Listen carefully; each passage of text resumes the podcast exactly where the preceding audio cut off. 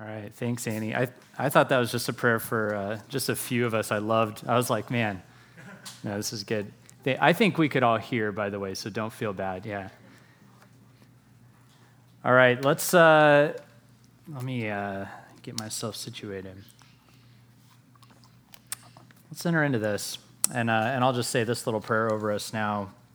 May the words of my mouth and the meditations of our hearts be acceptable in your sight, O Lord, our rock and our Redeemer. Um, today, I want to talk about bringing healing into brokenness, which is you know hilarious considering I'm you know talking about kind of this chaotic day uh, coming into this. But I, I, just saw an article that came out that 90-year-old William Shatner, uh, who for those of us who are old enough or vintage enough know is Captain Kirk from the original Star Trek, right? He uh, he got to go into space for the first time last year. Did you guys hear this? Uh, William Shatner got to go into space. So he went aboard the uh, Blue Origin capsule. So thanks to your Amazon.com purchases, William Shatner got to got to go into space, and uh, and he experienced something that's been called the overview effect, and it's apparently a near universal experience people have when they view our planet from over space, and that is that he was hit with grief. Um, it, he said this He said, I wept for the earth because I realized it is dying. Um, and then he said he, he wept for the young people who will reap what we have sown in terms of our destruction of the earth. And he had to find a place to be alone and weep um, on the space capsule. And apparently, this is, uh, this is kind of a universal experience. And in fact, his was probably a light version of it because he was only there for a little while the longer people spend in space, the more they look at the Earth, the more grief they feel, is what studies have shown. Um, he was up there and he sensed the, the brokenness, and he wished that it weren't so. He wished that it could be healed. And this seems to be what happens when someone gets perspective, if you will. Um, other astronauts report being convinced that the things that drive us apart, like conflict and war and strife and our differences, are so not worth it. They come back into the earth um, from space and are just, just utterly bothered by the things that drive us apart as human beings. And they sense deeply the need to regain our interconnectedness um, and to struggle together and to help one another, uh, to love one another. Um, this is a common experience of people that come back from outer space. Uh, Frank White wrote a book on this overview effect, and he found that a number of former astronauts had had the same exact idea that if they could somehow get world leaders to join each other in space, that they might have more perspective and seek peace with one another and take care of one another instead of fighting with one another. And if that would be true of world leaders who are at war, you know, how much more would it be for like family members to like get taken into space and to think about what they go through together from that perspective, right? Or, or people within a smaller community, within a neighborhood, that, that guy with the dog that just won't stop barking, and you just, you know, every time you see him, you just kind of want to punch him in the face. If you could go to outer space with this person, what would that do? If you looked at the world and saw how really small it is and how connected it all is and just thought about what does it all matter, actually, in light of this perspective? So here's the question for us How, how does God feel from his location in eternal dimensions, right? What perspective might the earth's creator have? And how can we live out of that perspective? How, how should we feel about the brokenness in the world? And, and believe me when I say, I don't give you this talk, right, with like starry eyes right now. I'm all thrown off about a printer um, and how it didn't work. It's hard to live from that perspective, right? It really is.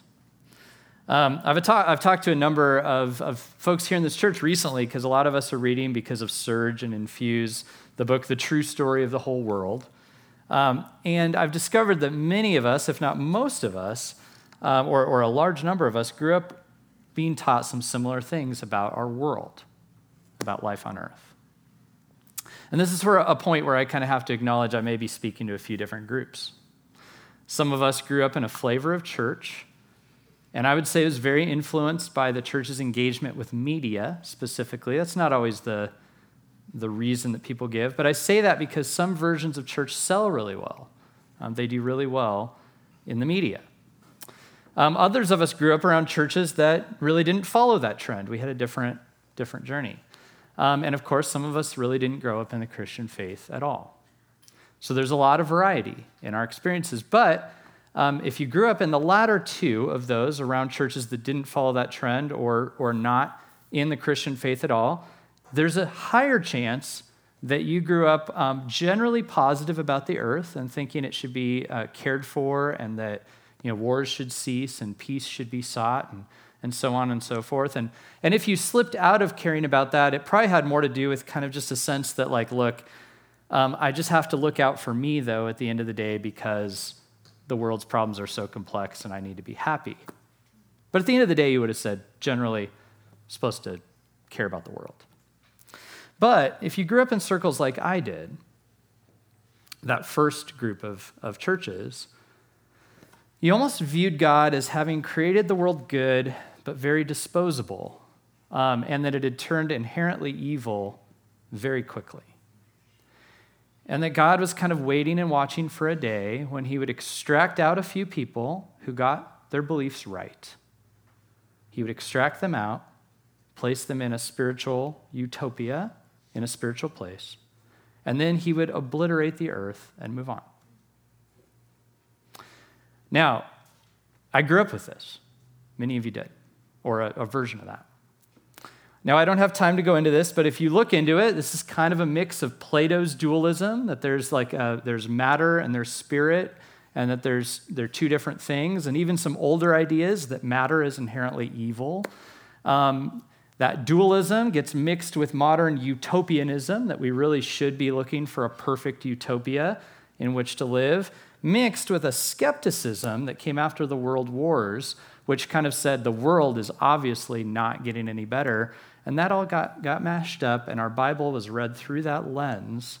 And especially within the last 100 years, Americans, especially, have assumed this was the biblical view.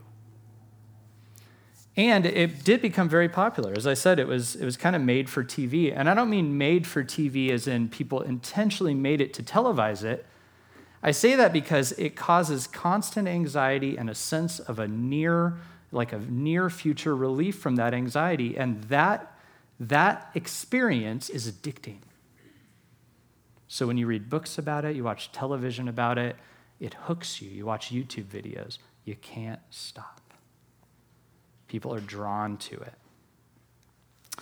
Now, I grew up with that very baked in, and, and then I went to a school in Chicago that had a completely different way of thinking years back. And I'm actually not, not going to be saying that was the way, but I was confronted with Luke 4 in Chicago, and I was asked some questions that really made me think. Luke 4, Jesus um, is speaking. He's just been baptized. Um, he's just endured 40 days of temptation that mirror the temptations of all humanity. And he endures that temptation.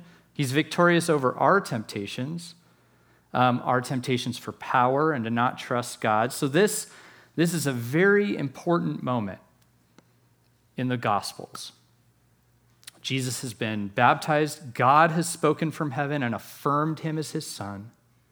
He's undergone a temptation that all Jewish people would have said, ah, this is like he's doing everything that our parents in the garden, Adam and Eve, failed at. He's, he's succeeding at those things. And then he speaks. What does he say? What are the first things that he says? He says, it, Luke records this Jesus returned in the power of the Spirit to Galilee. A report about him went out through the surrounding country and he taught in their synagogues, and he was being glorified by all. And he came to Nazareth, where he'd been brought up, as was his custom. He went into the synagogue on the Sabbath day, and he stood up to read. And the scroll of the prophet Isaiah was given to him. He unrolled the scroll and found the place where it was written. What did he say? What are his first words? The Spirit of the Lord is upon me because he has anointed me to proclaim good news to the poor. He sent me to proclaim liberty to the captives and recovering of sight to the blind, to set at liberty those who are oppressed, to proclaim the year of the Lord's favor. And he rolled up the scroll and gave it back to the attendant and sat down. And the eyes of the synagogue were fixed on him. And he said to them, Today, this scripture has been fulfilled in your hearing. And all spoke well of him and marveled at the gracious words coming out of his mouth. And my professor said, So this is how Jesus started his ministry. So, why is it that we in the church serve the poor and work for justice so rarely? I didn't know. In fact, I didn't know, but an answer came up in my mind. And I thought, well, because isn't like spiritual work most important? Like, how do you, what if you go and like do things for the poor, but they aren't Christians? Like, what good is it? I thought. I thought maybe the idea of poverty was a metaphor for spiritual poverty or something of that nature. What good does it do to just feed someone if they don't know Jesus? I, I, my head started spinning in all these directions. And I thought, I thought that was the biblical answer. But is that the way the Bible presents the issue? Is that the way Jesus would have said it? I'm going to attempt here in a quick survey what is to, to, to convey what I've been working out for the last 20 years on this topic. So forgive me, it'll be a fire hose, right? Jesus on the Sermon on the Mount, what would Jesus have said?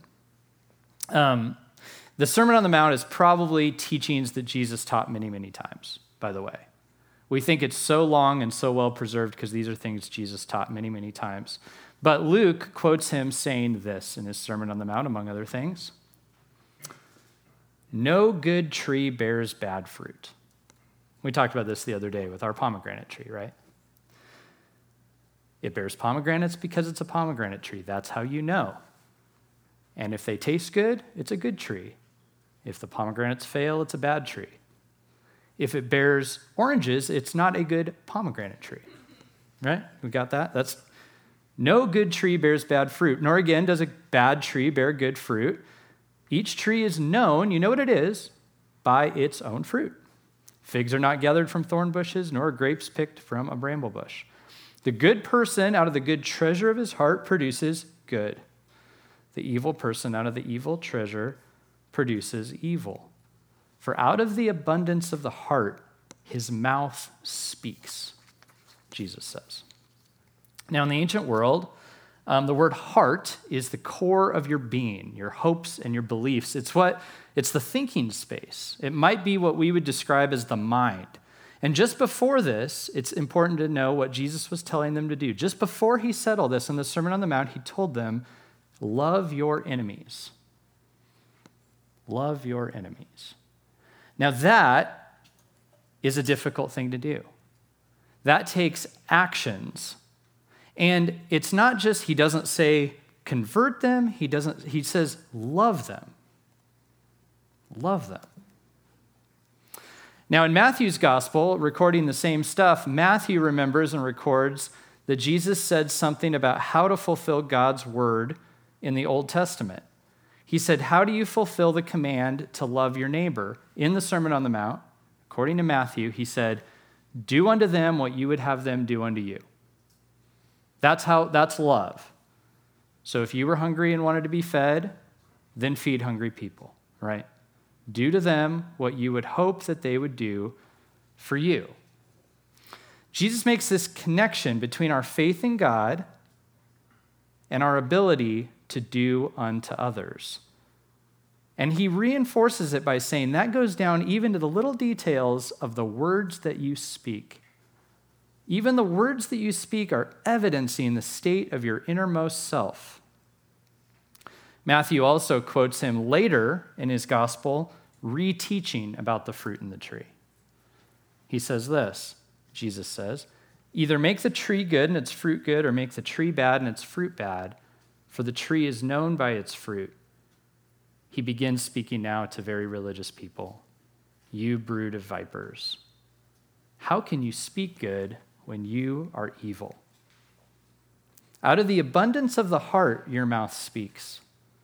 The good person out of his good treasure bring forth, brings forth good, and the evil person out of his evil treasure brings forth evil. I tell you, on the day of judgment, people will give an account for every careless word that they speak. For by your words you will be justified, and by your words you will be condemned. If you've been studying the Bible for a while, that's alarming to hear, because you've heard by grace I am saved through faith, not by works, so that no one can boast. And that is absolutely true. It is.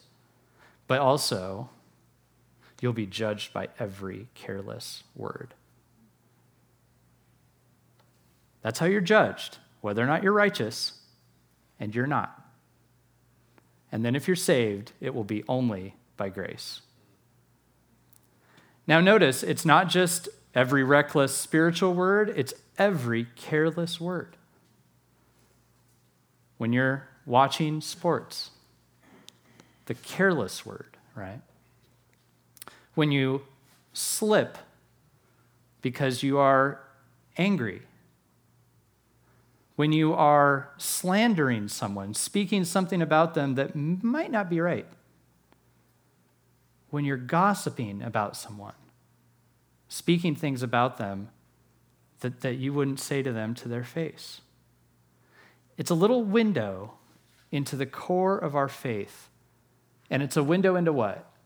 Into what we meditate upon the most, what we love the most. The Psalms teach us that they who love the Lord meditate on his word. So when we are pressed, or when we are uninhibited, when we've had a beer or two, that is what will come out. When something else comes out, when the pressure's on, or when we're uninhibited, it shows what we meditate on and place our faith on.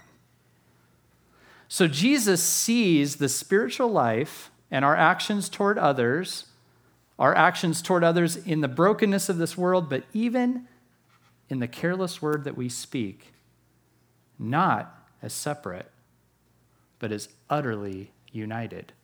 If the careless word is evidence of our faith, how much more important our response to brokenness, oppression, and injustice.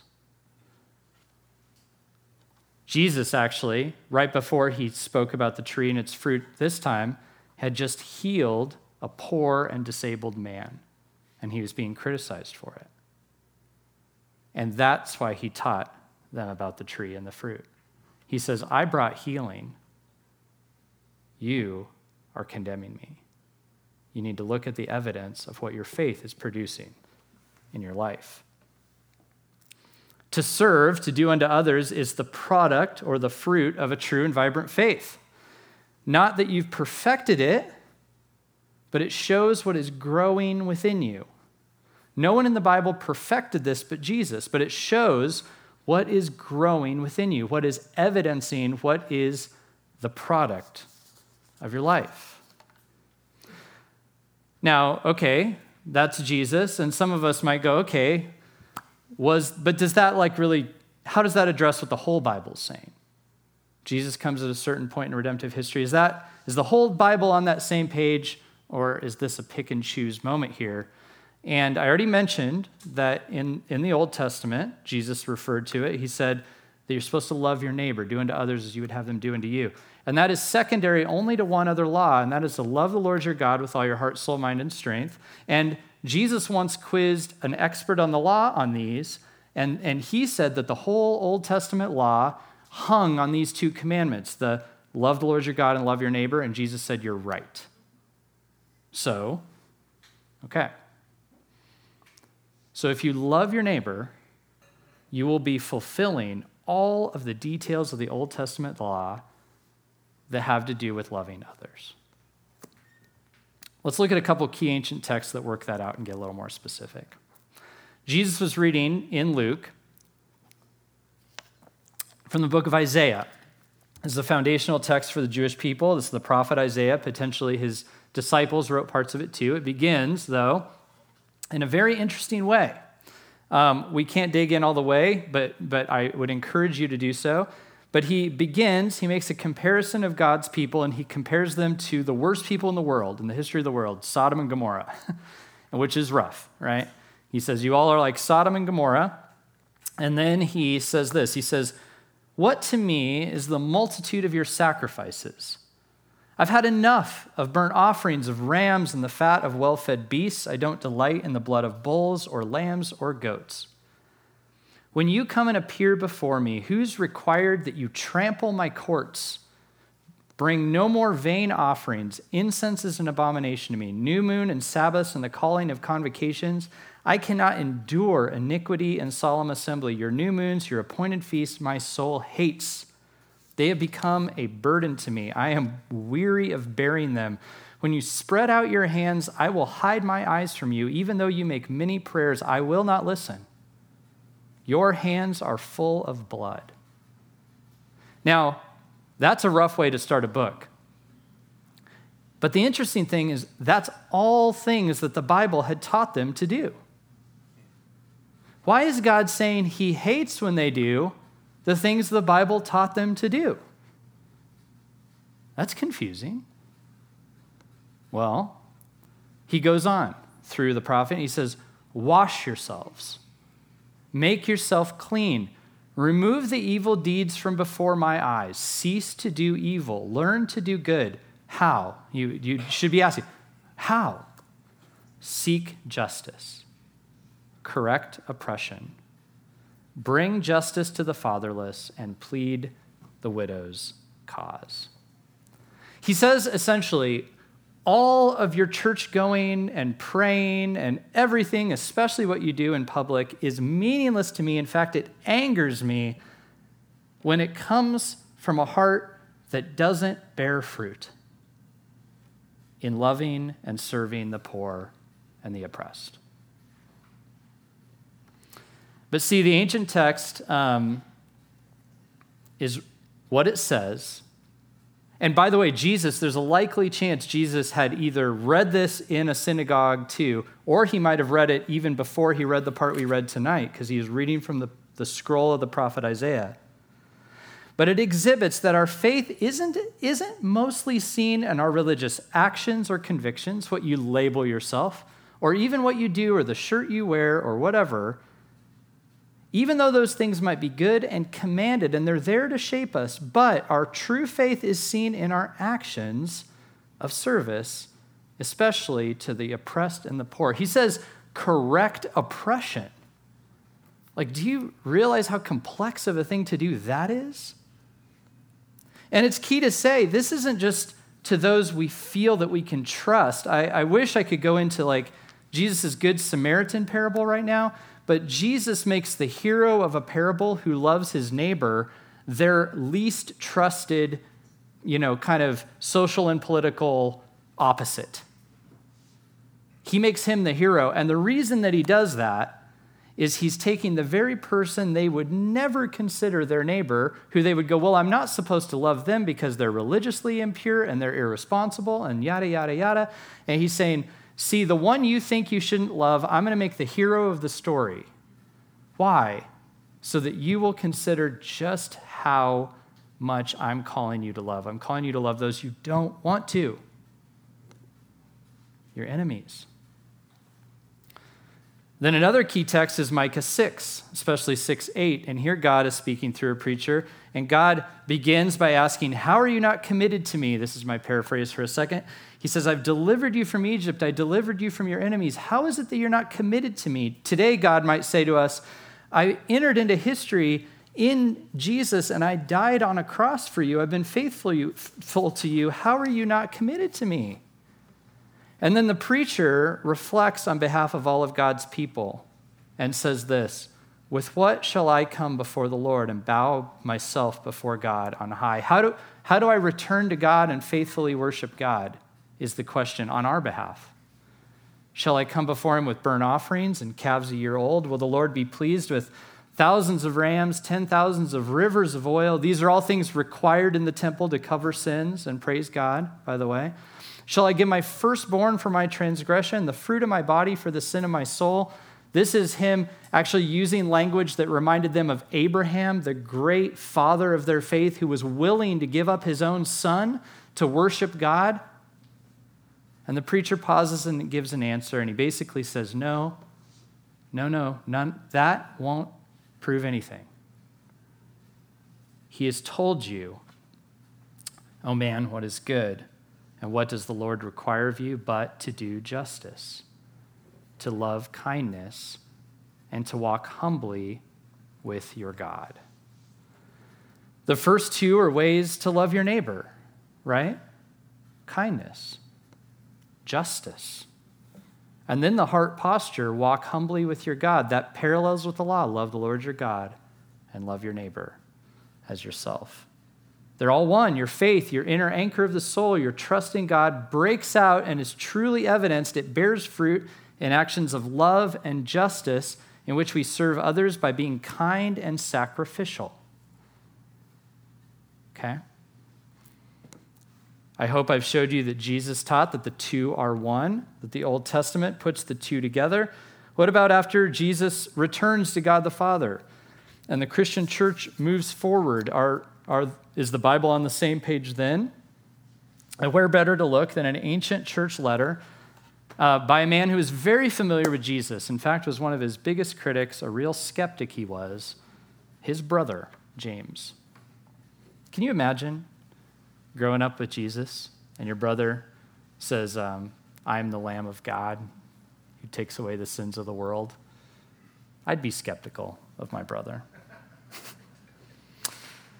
His brothers, we learn in the Bible, were not easy to convince that he was God in the flesh, but James eventually did become convinced, which is shocking. By the way, I was listening to Bart Ehrman, one of the more famous skeptics of our day and a biblical scholar, who says, no, the historical uh, James was indeed the brother of Jesus of Nazareth, and in fact believed that he rose from the dead and all this stuff. He said, I don't believe it, but I know that, that even historically, they were brothers. And James believed that about Jesus. That's shocking coming from a skeptical scholar. So, James, real person, actually the brother of Jesus, actually skeptical most of his life. Okay, so what does he say? He probably would have a clue. When he's talking to Christians after he had become one, he said, What good is it, my brothers and sisters, if someone says he has faith but does not have works? Can that faith save him? If a brother or sister is poorly clothed and lacking in daily food, and one of you says to them, Go in peace, be warm and filled, without giving them the things they need for their body, that's an interesting phrase, not just for their soul, for their body. What good is that? So, faith by itself, if it doesn't have works, is dead. But someone will say, You have faith and I have works. Um, he's kind of quoting people who, who will say, Look, it, can it be one or the other? James says, Show me your faith apart from your works. And, and basically, that's a little bit snarky. Like, good luck with that. And I will show you my faith by my works. He says, You believe that God is one. You do well. Even the demons believe that and shudder. to believe there is a God isn't, you know, really enough is what he's saying. Do you want to be shown, you foolish person, that faith apart from works is useless? Was not Abraham, our father, justified by works when he offered up his son Isaac on the altar? Remember, I was showing you that homage to that earlier? You see that his faith was active alongside of his works, and faith was completed by his works. The two are really one. And the scripture was fulfilled that says Abraham believed God and it was counted to him as righteousness. And he was called a friend of God. You see, a person is justified by works, not faith alone. And in the same way, was not also Rahab the prostitute justified by works when she received the messengers and sent them out by another way? For as the body apart from the spirit is dead, so faith apart from works is dead. James gave an example of a famous patriarch and then a common, common and almost embarrassing saint who, by the way, happened to be you know, one of his great aunts or something. He, um, Rahab was in his family tree, and Jesus's. A former prostitute. And in both cases, faith is evidenced by actions. With Abraham, as an action in worship to God, he would give up even his son. And in Rahab, it was actions toward two spies who she protected when their lives were in danger. And what's James trying to get these people to do? Why does he use this tough language? Well, in the church that he was writing to, they were, pre- they were showing preference to wealthy people when they got together. And his word to them, his critique was, You are dishonoring the poor. And that's why he went on that whole tirade about faith and works. They were dishonoring the poor. So, when your faith gets worked out in this case, it will be that you serve and honor a poor person who can't benefit you back rather than prioritizing a rich person who can. When you're faced with that situation, your faith will show. Of course, in the book of Acts, people sold their possessions to help one another. In most eras of the church, especially when the culture wasn't Christianized, we can look back and see the church's growth and thriving was because they served the communities that needed it the most, the most vulnerable people. They were known as the servants of all. Now, when I say these things, I can almost guarantee I've had a lot of conversations over the years in many, many churches. And, and I know there's this inward argument that we can have of who we really should serve, who are the most marginalized. Um, you need to be really careful there. I need to be really careful there. I have soft spots due to my experiences. Um, for people with certain disabilities, certain backgrounds, and most likely we all need to hear the call, even right now, to press toward the ones we aren't drawn toward naturally. Okay? So, just if you're having that little moment of like, the real oppressed are X and not X, you know, be careful. Lean toward the ones you're not as interested in. That's probably what Jesus was trying to teach us to do in the Good Samaritan. Now, I do hope I've made the case in the Bible, in the Old Testament, in Jesus and Jesus' disciples, that it's consistent, that serving others, which is hard work, correcting things like injustice and oppression, which is infinitely costly, is inextricably linked to our faith. It's the fruit of true and deep faith. So, if you're able to reflect and examine yourself and you want to have the experience of deep faith, you'll need to ask honestly Am I serving? Not just when, it, when I want to, not just in the area that fills me. Am I doing the hard work to bring justice for others? Because faith without sacrificial service or love in action, as James said, is dead. Now, that's not really motivating. I know. Um, hopefully, a little convicting. But if we leave it right there, that is not motivating. It's depressing.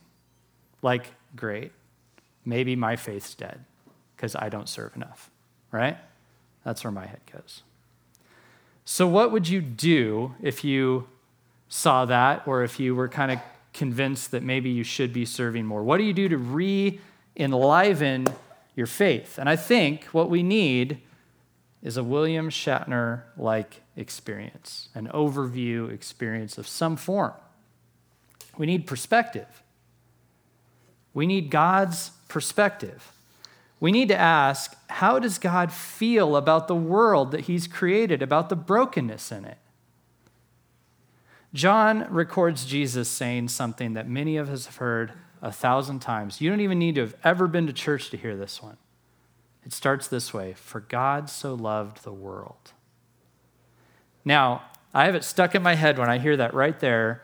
Um, a Christian leader once said to me, when it says God so loved the world, he wasn't talking about the world uh, like the whole world. He was just talking about people. Now, unfortunately, that's just plain and grammatically false. The word there is the cosmos, which is the Greek word for the ordered universe. That is what Jesus said. God so loved the ordered cosmos. Okay. Wow. Genesis tells us that after every creative movement of God, when He created the land and the sea and the animals and the plants, He meditated, on what He created and He said, It is good, with like a radiant smile. I made that part up, but I think if you say it's good, that's probably what's going on, right? The Apostle Paul goes on, uh, says this in Romans 8 against its will, this, isn't this an interesting way of saying it? Against its will, all creation was subjected to God's curse. But with eager hope, the creation looks forward to the day when it will join God's children in glorious freedom from death and decay. Do you notice that in there, the creation and God's children are two groups? So God's children will be delivered from decay, so will the creation. God so loved the cosmos. Imagine God made all of this. Have you ever made something that you like? I know a lot of you have. There's creative people, some people bake, right? Like, I don't know. There's a lot. I'm, you've all made stuff, I think, something. A mailbox. I love, you know, I love my mailbox. Um, You've made it, you care about it, you want other people to see it, to like it, to appreciate it, you want it to work. If it's damaged, you want to fix it. I just had lunch with Sean and Jocelyn, Michaela and I did at Beyond Bread, and Sean and I made a bunch of the seating and the tables in there. And the first thing we did is we, he said, Did you see the tables? Yeah, I saw the tables. Oh man, they're not really taking care of the tables. Yeah, I know. What, why does that bother us? Right?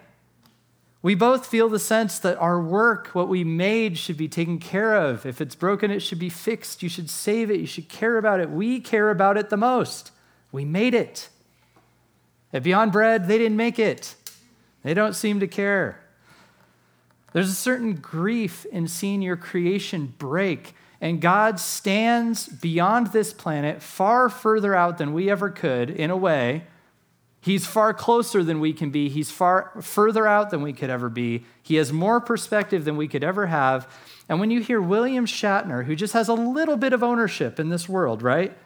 He made like a cool show and some other things. I'm sure he bakes as well. Um, but he removes himself from the earth and weeps over its brokenness. How much more the God who made it, right? When I heard that William Shatner wept when he looked at the earth, I tried to imagine what it'd be to look at the earth, and it moved me just a little bit to think of the weeping that would come if you took yourself outside of it and looked at the little pale blue dot down there and went, That's all we have, right? God is offering us his perspective. The brokenness pains him, our conflicts and oppression pain him. They aren't good. They aren't right. It grieves him. Now, when I talk to people outside of Christianity and I talk about this, the brokenness of the world, I have found that almost all of them can relate. When I think about what's the call of Christians, are we supposed to like be serving and correcting, you know, justice or dealing with spiritual matters and speaking to people about the salvation that comes in Jesus? I think it's always both. And I actually think when we care about the brokenness of the world, we will relate to people who will be intrigued by a God who cares as well. And that is what God does. So, what did Jesus do? For God so loved the ordered cosmos that he gave. We, we read this so fast, right? if you've heard it before, he gave. He gave. Not just money or prayers, he gave his only son, his very self, his heart. So, whoever believes in him wouldn't perish but have life everlasting. Now, where? Life where? This is where evangelism really gets good. The Bible consistently says it's on earth. Did you know that? I don't know how many times, like we've, we've had, I've had so many conversations recently. I mean, Sam's laughing, we just talked about it. And I've, I was in the same boat. It's, it's all throughout the Bible. The life that we're given is here. When God came here to serve in the person of Jesus, he, healed, he healed the sick, he gave to the poor. There's that one little tidbit about Judas and how they knew he was a thief is because he stole out of the money bag of the money they gave to the poor. Think about that. That means all the three years Jesus was traveling around with his disciples, they were giving away money. He brought together people who were in conflict. Think about Matthew, who wrote the Gospel of Matthew. He was a tax collector. Um, and then Simon, the zealot.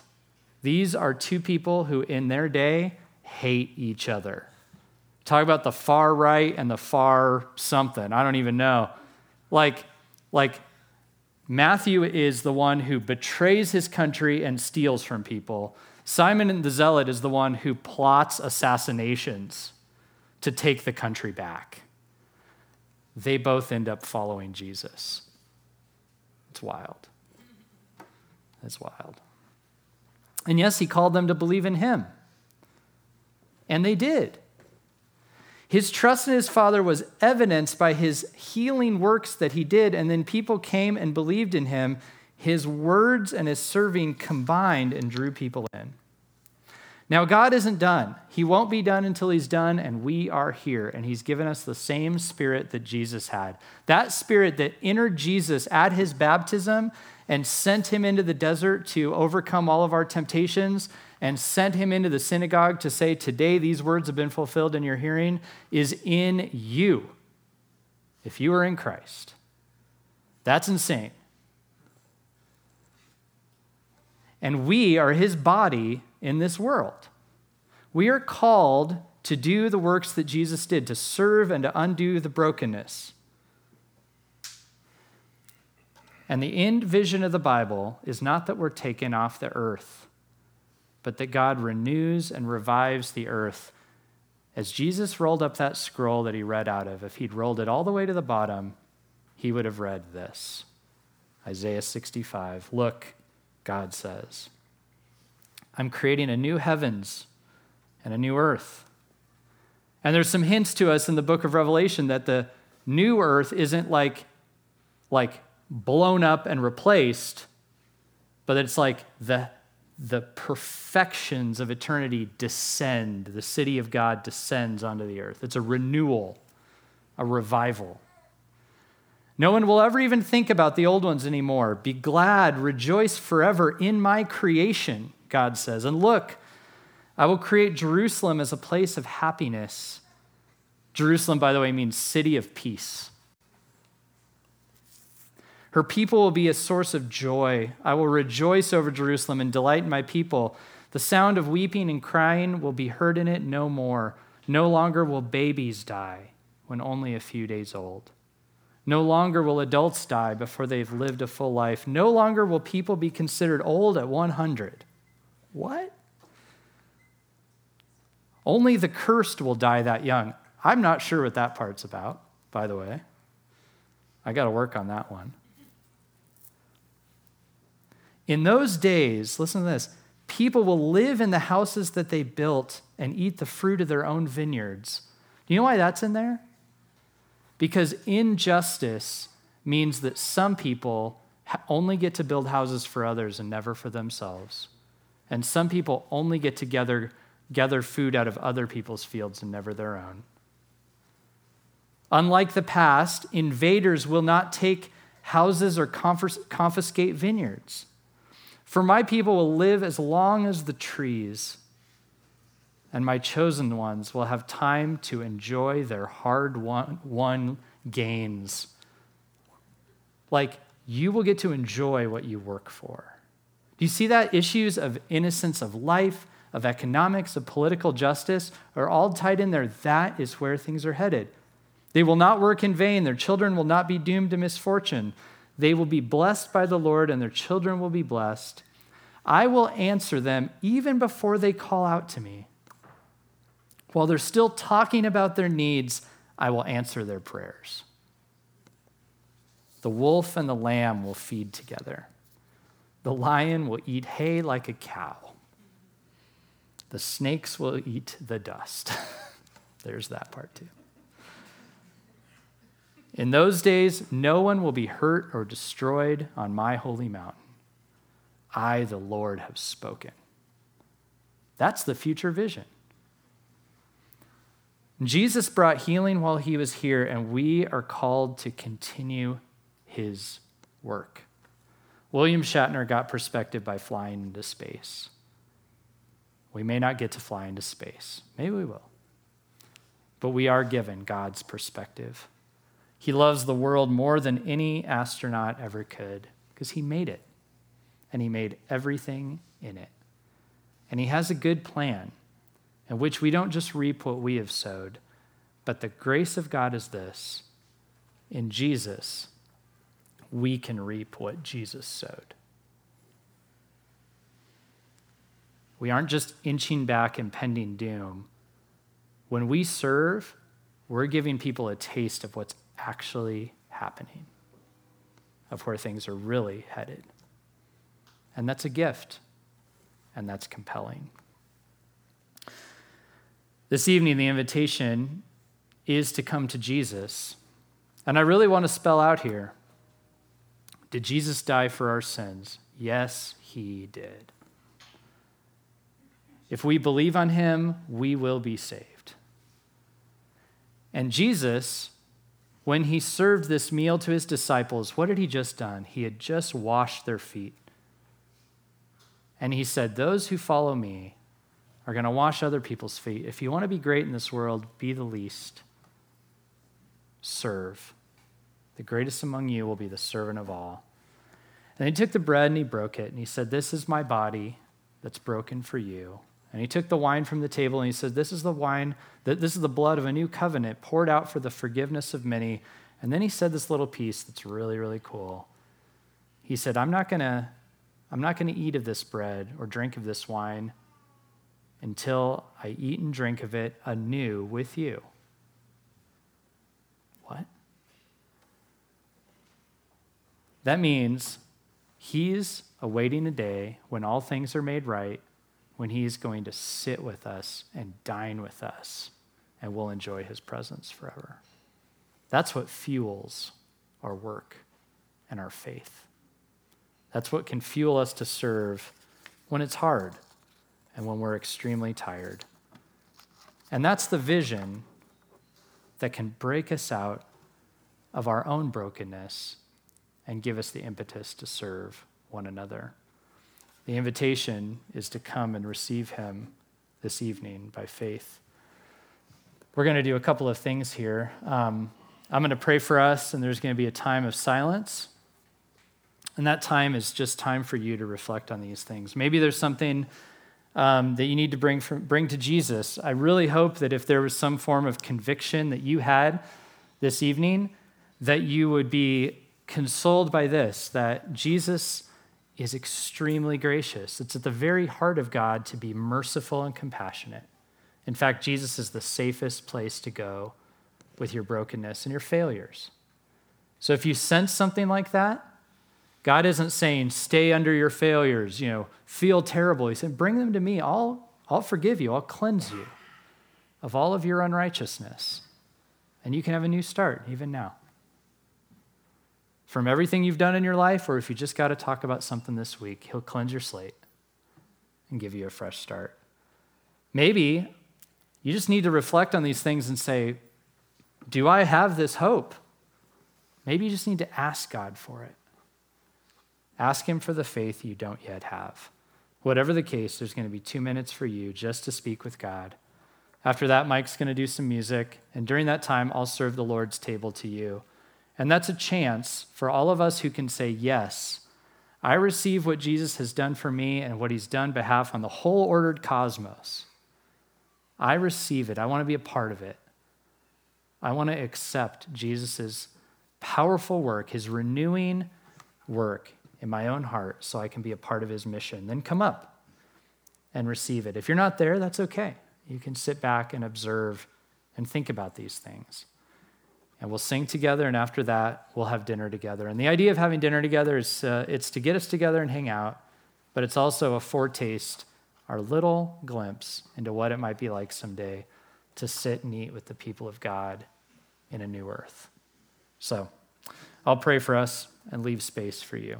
Father, thank you for this church, this group of people that have come together uh, this evening, for all of our friends, for those who aren't with us, the churches throughout this city, throughout this state, throughout this country, throughout the world, who all are looking to you for salvation.